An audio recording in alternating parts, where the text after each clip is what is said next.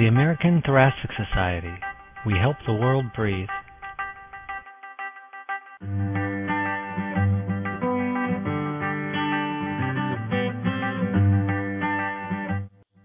Welcome to the Blue Journal podcast.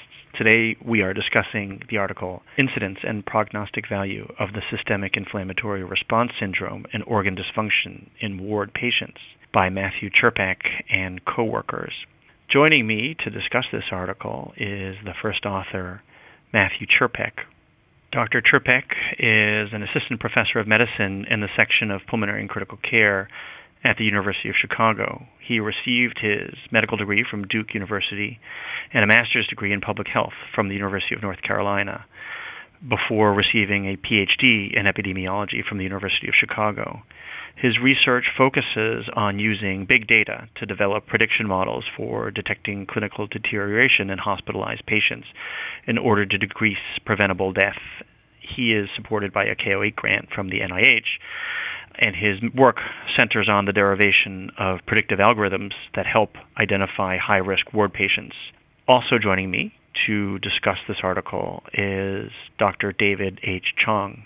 Dr. Chong is the hospital director for critical care services for the New York Presbyterian Hospital at the Columbia University Medical Center in New York City, and he is an associate program director for the internal medicine residency program based at Columbia University. He is a clinician educator and a clinical researcher who is interested in the early detection of disease and the application of quality improvement methods to improve the care of the critical patients, especially patients with severe sepsis and septic shock.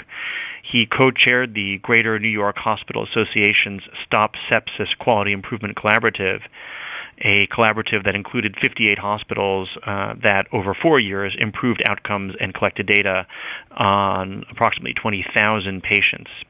He chairs the Critical Care Leadership Network that sponsored the collaborative, and he was also a part of the Critical Care Directors Network as the Critical Care Director at Bellevue Hospital. And he worked actively to participate in the New York City Health and Hospital Corporation's effort to detect and treat sepsis going back over 10 years ago. He now leads the efforts at New York Presbyterian Hospital to reduce sepsis morbidity and mortality in all hospitalized patients and to meet the New York State and now United States government uh, Centers for Medicare and Medicaid Services sepsis core measures requirements. He also is a member of the Columbia University APGAR Teaching Academy and he is deeply committed to improving medical teaching and mentoring for students, residents, fellows, and faculty. Thank you, gentlemen, for joining us today. Dr. Churpek, for your recent article in the Blue Journal, I'm going to try to summarize what you and your colleagues did. And it looks like you and your colleagues looked at the hospital records of somewhere around 270,000 patients who were hospitalized in the Chicago area over the course of uh, almost five years. And you found that a, a very high prevalence of SIRS with uh, SIRS being defined as at least two out of four criteria met among patients hospitalized on the wards. And you also found that the longer patients were in the hospital, the more of them met the two out of four SIRS criteria threshold. You also found that patients who met more criteria for SIRS and patients who fulfilled two out of four criteria for SIRS more often had higher risks for death. Finally, you found that organ failures associated with SIRS also raised the risk for death. Could you describe for us the population you examined, how you examined it, how did you identify cases of SIRS, and also a little bit about the sensitivity analyses that you used, and whether you think your study produces results that are likely to be meaningful for a generalizable larger population? I would be happy to. For this study, our patient population included all patients who spent time on the hospital wards in five hospitals in Illinois over about a five year period. This amounted to a data set with over a quarter of a million patients. For each data for each patient, we had every single vital sign collected during their hospital stay, as well as commonly collected laboratory results such as white blood cell count. Our group's overall interest in research is in using the data in the electronic health record to improve the quality of care for patients on the wards, particularly those at high risk of critical illness. Because sepsis is such a common and important condition for patients on the wards, we decided to investigate the portion of the sepsis definition that we had access to in our data set, namely the SIRS criteria, and also to investigate different organ dysfunctions and their association with mortality.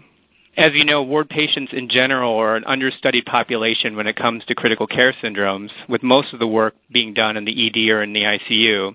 And so we thought that this study would fill an important gap in the literature. So to investigate how common SIRS criteria were on the wards, we looked at both the proportion of observations in the data set that met at least two of the four SIRS criteria, as well as the proportion of patients who ever met SIRS criteria during their ward stay. Given that vital signs are typically collected about every four to eight hours or so, while white blood cell count is usually collected only about once per day, we also performed several sensitivity analyses regarding how old the white blood cell count could be to still count as one of the SIRS criteria. And in addition, we also performed a sensitivity analysis that only included simultaneously collected vital signs and did not pull any previous values forward to fill in the gaps in the SIRS criteria. Overall, it turned out that these additional sensitivity analyses didn't change the major finding of the paper, which is that SIRS is very common on the wards, with almost half of patients meeting these criteria while on the wards during their admission. Lastly, regarding your question about generalizability, I think the fact that our data set included several different types of hospitals, including both community and teaching hospitals, increases the likelihood that similar findings would be seen in the wards in other hospitals.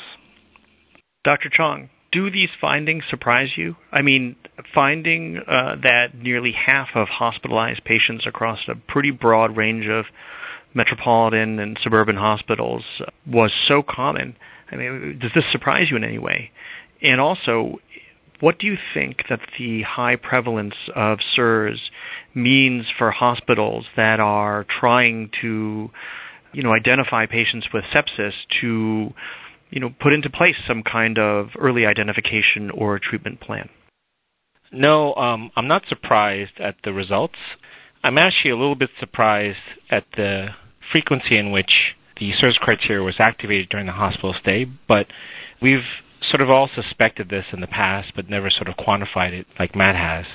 But I, I think that it's important to remember when the SIRS criteria were developed in 1992 by Bone and colleagues, it was not really necessarily meant as a way of clinically defining and finding patients. So the way we're using it now wasn't how it was first conceived. I believe the idea was to have a very, very broad sense of patients who could have an inflammatory response, who could be septic. And so, it, for research purposes, they wanted to cast a broad net that was for research purposes. And so, if you're trying to capture as many septic patients as possible, you're also going to capture people that probably are inflamed that are not septic. And I think the people that actually developed uh, the SIRS criteria understood that. What we're doing now with the SIRS criteria is probably not what the original founding fathers would have sort of envisioned. The other thing to think about, SIRS, I think what's important in the paper that Matt has presented is that it does have some prognostic value as the increasing amounts of the SIRS criteria increase the likelihood of mortality. And so I think we should be informed that when we're creating a warning system with SIRS, that it should be a graded system so that patients who actually have three or four or more uh, SIRS criteria have a different alert or alarm than those who just have two or less. So I think that's really important to consider that SIRS means patients are inflamed, perhaps they're sick, and perhaps they have a higher likelihood of mortality. But it doesn't mean that everyone who's two or above needs to have necessarily the same alarm. And so I think a graded system would make more sense. I also think that the data suggests also that the organ failure preponderance, the, the same relationship with organ failure is important. And finally, I think to think to remember is that when we put those two things together, that is severe sepsis and septic shock, which is in general what we're looking for because those are the patients with the highest mortality morbidity. To reference another article in the New England Journal in April, the group from Australia and New Zealand found that if you took coded patients with infection and organ failure, which kind of sounds like severe sepsis, and you looked at how many of those actually f- fulfilled the SIRS criteria, about 80% actually were SIRS positive. Now, it did miss about an eighth of the patients who actually did not meet the SIRS criteria, but 88% may be pretty good when it comes to identifying patients who are sick. not necessarily those patients that are all septic, but that those patients who are actually maybe in need of help that are inflamed and may be at higher risk of mortality. They also found a relationship with increasing SIRS criteria and mortality, about 13% for each SIRS criteria. So I agree that using just SIRS and 2 plus would cause so much alert fatigue with 50% of them going off, but I don't think that we necessarily need to throw out SIRS. We may need to augment the criteria to make sure that it's honing on the patients we want. And I think it's important to remember that early warning systems in the hospital, even though there is this push for finding septic patients, we also care about patients who are not septic, and that the warning system is there to help us rescue patients or to uh, highlight patients that may need more intervention, many of which are septic, but not all. And so I don't think there's anything wrong with that. I just think that we have to be careful in how we choose those criteria to create those warning systems and to test them appropriately. I think the best way to do this is to actually have a customized way of actually adding more than just one SIRS criteria, obviously, and to maybe add the organ failure definitions as well. So that's something that we could talk more about as well. I want to pick up, Matt, on something that David Chong just mentioned, which is the other recent article that suggested that some aspects of the SIRS or sepsis definition may miss a large population or sizable population, especially in the elderly, who actually, in retrospect, turn out to have sepsis. And I'll also point out that the editorial that's accompanying your article in the Blue Journal notes that meeting the two out of four SIRS criteria threshold is also it's in addition to being highly sensitive, right? Your findings suggest that it's highly sensitive. It identifies a lot of people who might be sick, but probably don't end up being too sick. It's also kind of non-specific, and that it doesn't do a great job, or the this threshold doesn't do a great job of discriminating which patients have a high risk for dying. And I'm reminded of an article. I think it was in Critical Care Medicine, must be like 20 years ago now, by Vincent, which was entitled Dear Sirs, I'm sorry to say that I don't like you very much, or something along those lines, where the idea was that many people meet SIRS criteria for reasons that have nothing to do with inflammation or have nothing to do with infection. How do the SIRS criteria help us at this point, you know, 25, 30 years after they were formally put out there as a, as a potential tool for understanding systemic response to inflammation, and and how does your research inform us about how well these criteria perform in helping us identify these patients? Well, that's a great and a really timely question. As many of our listeners know, the concept of SIRS has been controversial for a long time now, and we certainly agree with the previous comments that SIRS were not meant to be an electronic alert for all the patients on the wards or in the hospital. And on the positive side, I do think that the initial goal of these criteria and the other definitions that were made at that time were really important, which was to provide a framework for discussion of sepsis and inflammation and also to talk to aid in enrollment into clinical trials and for many other reasons. And I think that these definitions and this framework, and likely probably the controversy surrounding them as well, has really helped spur great conversations and also the incredible amount of research, and also has likely saved countless lives over the last few years. At the same time, I think when you examine the problem and think about what SIRS really is, it's really in a no man's land when it comes to helping clinicians make decisions at the bedside. First, you know, as was already mentioned, it doesn't really do a good job at identifying accurately which patients are infected. In this respect, it's a lot like the boy who cried wolf. There are just too many false positives, as our paper and the work of others suggests. In addition, as you mentioned with the recent uh, New England Journal of Medicine paper, there are also some patients with infection who are SIRS negative, but also have significant risks of morbidity mortality. I mean, we've all cared for critically ill patients. For example, maybe an older patient with heart disease on beta blockers, you know, who who presents with heart rates in the 70s to 80s. Maybe they're hypothermic and a low but normal white cell count who don't even meet SIRS criteria, and yet we're already admitting them to the ICU and worried about if they're going to make it out of the hospital alive or not. And I think if you think about what is SIRS trying to do, we already have suspicion for infection as part of the criteria for sepsis.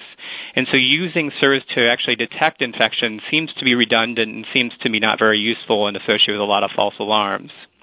So I think the second item then is if it's not really going to help us determine who's infected that well, then maybe you should use it as a risk stratifier. But I think you know our work and, and you know suggests that although each one increment of SIRS criteria does increase your risk of mortality, I think we can do better in terms of generating early warning scores for these patients.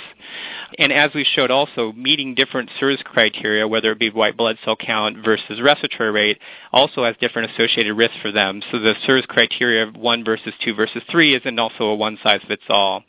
And as was mentioned earlier, the organ failure criteria seem to do a better job of this. So overall, I think it's uh, you know I would cast my vote that it is a time for a change, uh, with along with many others in the field, and I also think that the timing is actually, uh, you know, as good as it's going to be, particularly with the latest triad of sepsis clinical trials, in terms of taking a step back and now looking, you know, what are we going to do to move the field forward, particularly for, you know, the understudied population of ward patients who have a high risk of becoming critically ill with sepsis. I want to pick up on a couple of threads that I hear emerging from the comments that you just that both of you just added. One is that you know early warning systems are helpful, and the SIRS criteria are one form of an early warning system, or could be conceived as one form of an early warning system. But I think you know what's what's important at least for me as a clinician and one of the things that makes me you know interested as a reader of, of these kinds of papers is that these kinds of early warning scores and whether Matt it's the early warning score that you published a year ago or any of the other number of early warning scores that are out there it's that it's really context dependent right? That two out of four SIRS positive is going to be very different in, you know, a 37 year old woman who is admitted with pyelonephritis as opposed to an 88 year old man with severe aortic stenosis, dilated cardiomyopathy, and some hepatic insufficiency. And it seems to me that a lot of the early warning scores decontextualize a lot of these data, which leads to some of the lack of specificity and the you know the false positive, false negative phenomenon. And and there's a tension there where you really want to develop a system that cones down on things and to eliminate alert fatigue. And I think alert fatigue is something that a lot of institutions are working on. At the same time, you want to have a, a system that's sensitive enough that you're going to you know not not miss folks. And, and I don't know how to strike that balance. But David, you know, you, you mentioned a grading system in, in terms of early warning and, and sepsis, and, and I wonder what kind of grading system you have in mind and, and what you think of some of these proposed grading systems that are out there, like the PIRO, P-I-R-O type uh, of scheme.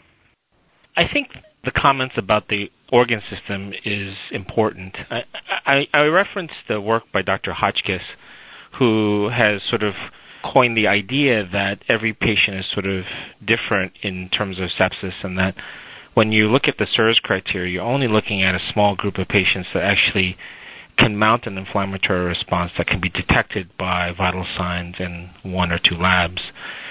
Whereas a lot of our patients are actually immunocompromised or underinflamed in that they don't mount that inflammatory response, and so they're not going to meet the SIRS criteria, but yet they may have organ failure and need to be in the ICU. So I think the key here is to not necessarily totally rely on a warning system, but the warning system should have elements that include or- organ failure. I think SIRS can be part of it, but cannot be the only thing. That organ system failure is, I think, an, an important part of the warning system, as well as laboratory data that could trigger an alert system. And I think the other thing to remember is that the warning system should also be graded in that it just can't be on and off. I think that you should have a system where you can see sort of maybe a green, yellow, red, or on a continuum because we know that patients often change, and so trending is often an important thing to look at. Patients who actually may start off yellow can go to green or get better, and that that sort of gives you an idea of the trajectory.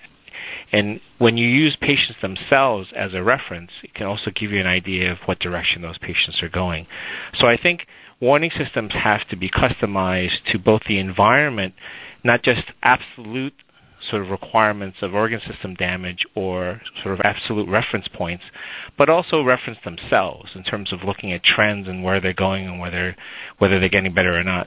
Clearly in Matt's paper and in other papers where patients are actually improving in some of their organ system scoring systems, they do a lot better. SOFA's being being one of them, showing that in the continuum you can actually track patients' organ failure rates, and as they get better, their mortality and morbidity actually improve. So having a, a system that will track over time is important. The other thing to remember is obviously if you just use one static system, it's going to go off multiple times during the hospitalization, having a system that actually is smart enough to notice a trend and change could also be very, very informative as well. Finally, I think, you know, there are things to add, and many have argued to to add more lab values as part of the grading system, and I think that's one of the things that we should look at as well. SIRS kind of relies only on vital signs, and I think that using more laboratory values uh, in a warning system would be also very, very useful. Matt, I wonder what your thoughts are as a you know person who spent a great deal of thought, time, effort, and energy in exploring these ideas of early warnings. How, how would you start to try to conceive a very refined early warning system, and whether whether it's for sepsis or or for identifying uh, patients who are at high risk for suffering a clinical deterioration, what other kinds of pieces of contextual information would you want to put in there to help understand uh, individual risk for bad stuff happening? Yeah, that's a really good question and an area that I'm really interested in. Some of the different variables that were mentioned in terms of, you know, aortic stenosis or other past medical history, medications that the patients are on.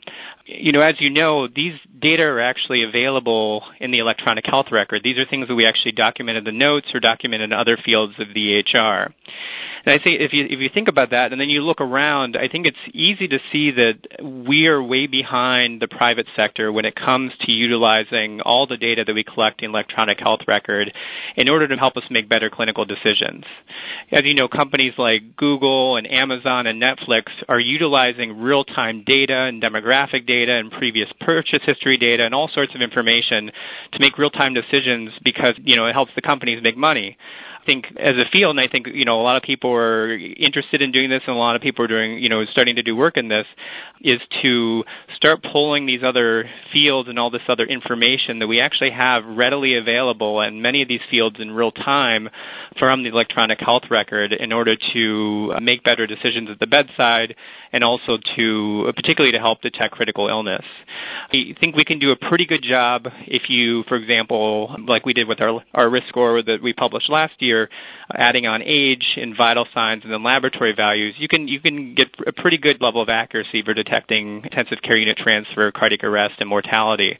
And I think if we continue to add additional things that are available in the EHR, I think that will continue to improve our ability to detect, you know, which patients are at high risk of having critical illness while they're on the wards, and also potentially which patients are likely to have sepsis or which patients with sepsis are more likely to, uh, to go on to develop septic shock, for example. So I think we're, you know, we're really the early stages. I think we really have a lot of exciting work to do in terms of, you know, using big data from the EHR to actually detect these patients and to make sure that we're detecting the right patients and at the same time avoiding alarm fatigue. Matt, I, I want to follow up quickly because I think some of what you said is really fascinating, but also contains some downside risk. And that is the following, right? When we work with Google or Amazon, we do a really good job at filling in their databases, right? Every time we place an order on Amazon or every time we click on some suggested product that we might like because of our browsing history or what have you, we're actually populating their database for them happily, right? We do this of our own free will.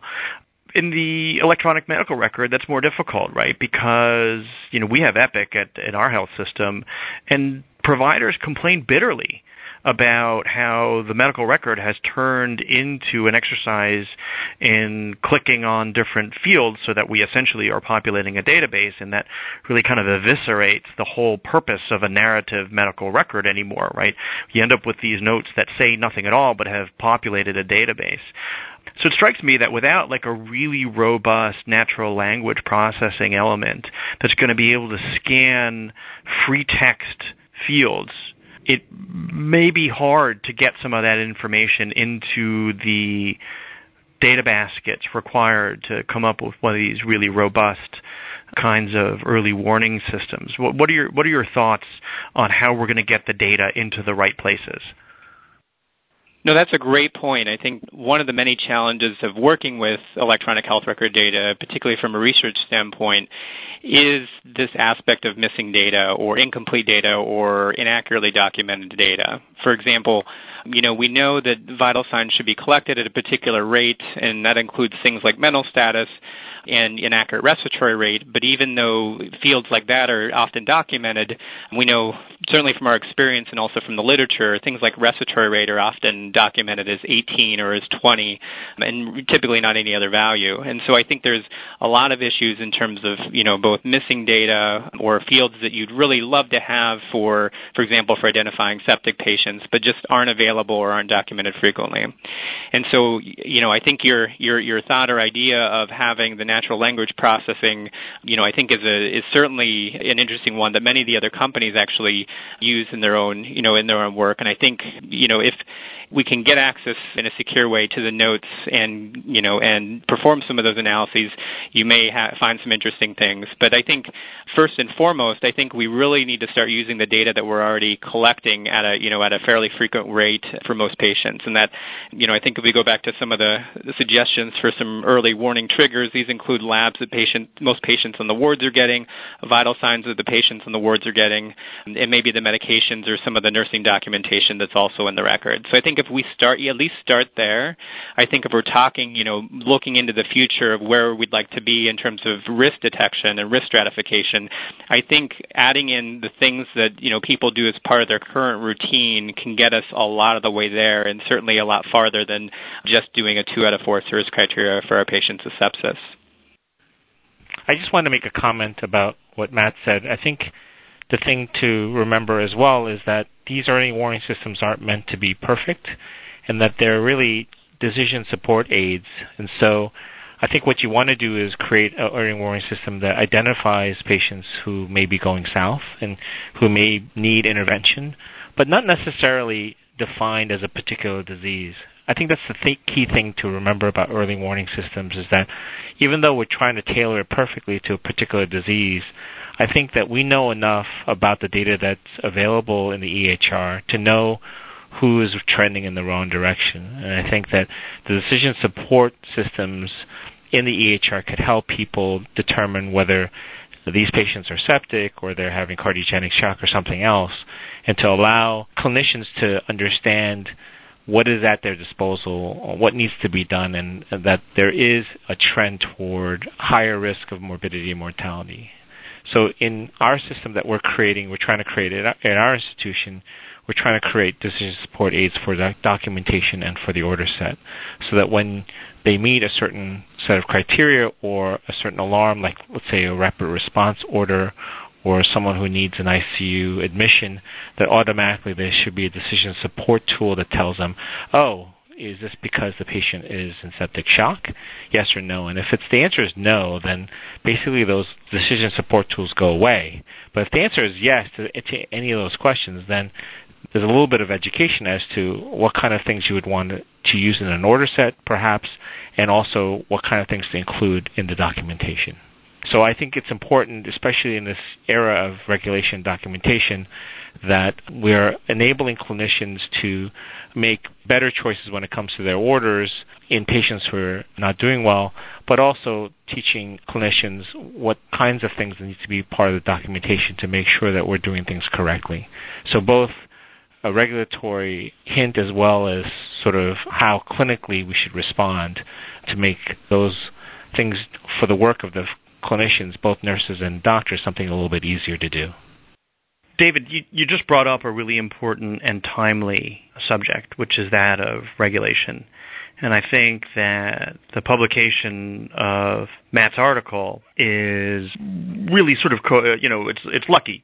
You know, it depends how you define luck, I suppose, because as many of us know, as of October 1st, 2015, in the United States, the Centers for Medicare and Medicaid Services began collecting hospital level data on the performance of institutions for patients who meet criteria for severe sepsis and septic shock.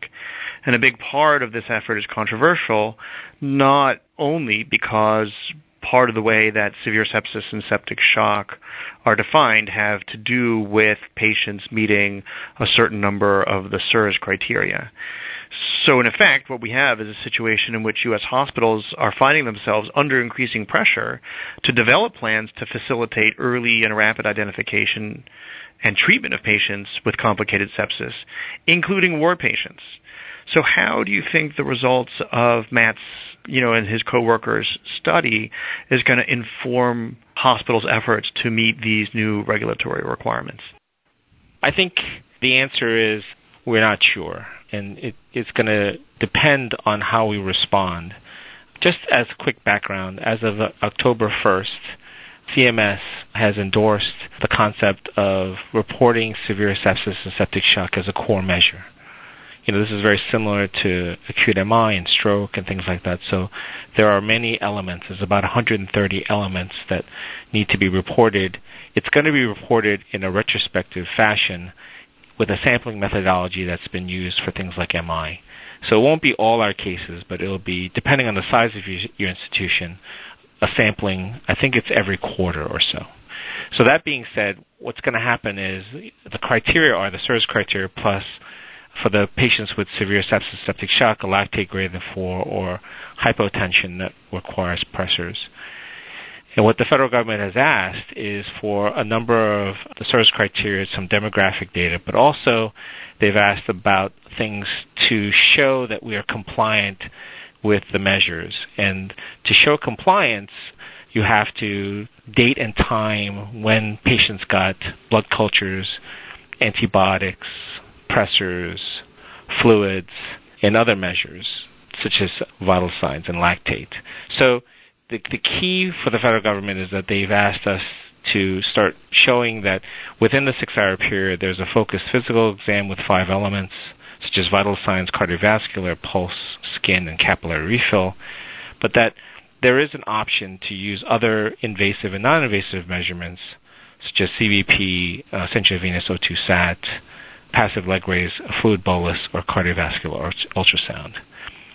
You know, I think it's very controversial what's happening right now. Many of these maneuvers and things that the federal government are asking for as options have not been proven in randomized trials to be of any benefit. It's hard to argue against a focused physical exam, and so I think that's probably not going to change in the future. But I think the the issue here is that when it comes to the federal government reporting, this is an onus on us that as we're taking good care of our patients, that we also have to document what we're doing. I think overall, it's laudable that the federal government is interested in severe sepsis and septic shock, but obviously the devil's in the details, and so for us to document correctly, I think it's going to require a fair amount of heavy lifting among EM, EMRs that need to be modified, but also people that are educating as well as the coders to make sure we're finding the patients that are appropriate. The challenge, I think, is that we as clinicians want to make sure that the regulations reflect what is good practice. And I think that there is an opportunity here for researchers like Matt and clinicians like us to sort of say, hey, listen, we're all for taking better care of septic patients or severe septic septic shock patients. They are the sickest of the sick. But let's come up with regulations that sort of reflect what is effective. We don't actually want to create regulations that cause practice to harm patients.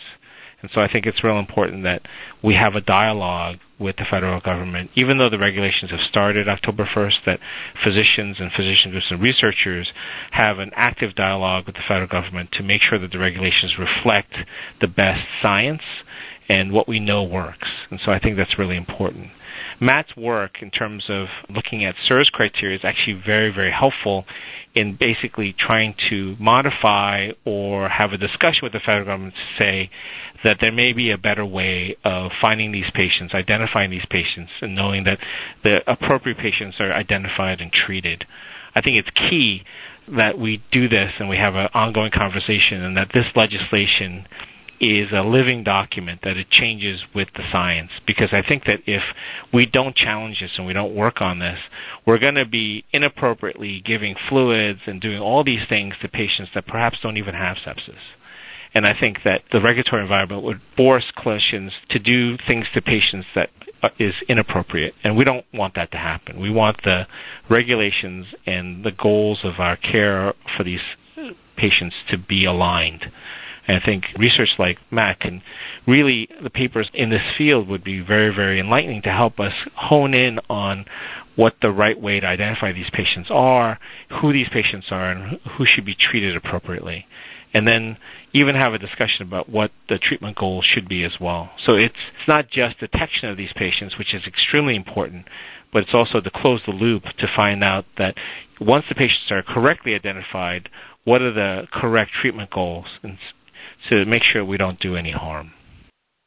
Matt, you see the the issue from perhaps a slightly different perspective, which is, you know, a view of big data and how that can help inform the process.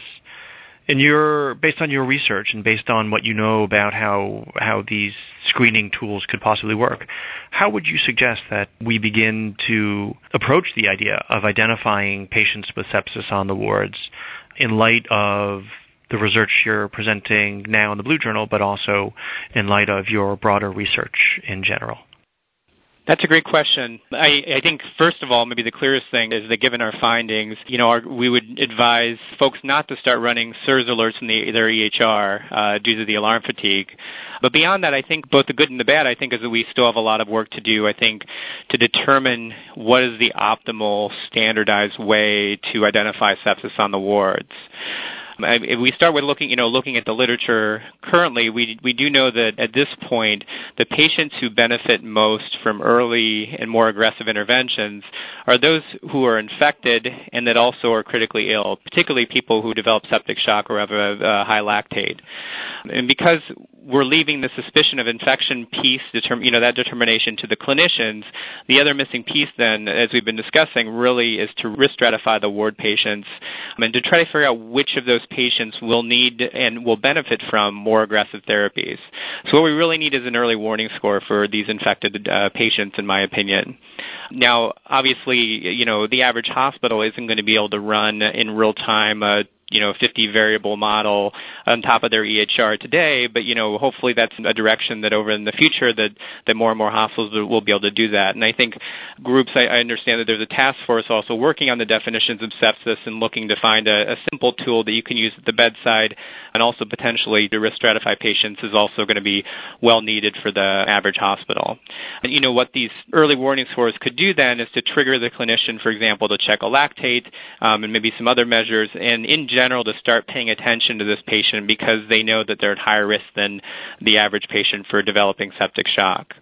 I'm personally aware of some hospitals that are already, already implementing many of the different early warning scores that are out there in the literature into their EHR to try to identify some uh, patients with sepsis. And we're also running our risk score that we had developed previously in real time in our hospital to detect high risk patients. You know, high risk patients overall for intensive care unit transfer or cardiac arrest. But it turns out, as you might suspect, many of those patients are often at least suspected to be infected.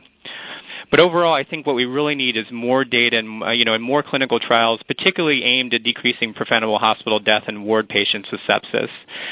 So I think for now, I don't know, you know, we don't have the high level evidence that one standardized approach for uh, detecting sepsis on the wards is better than some other standardized approach.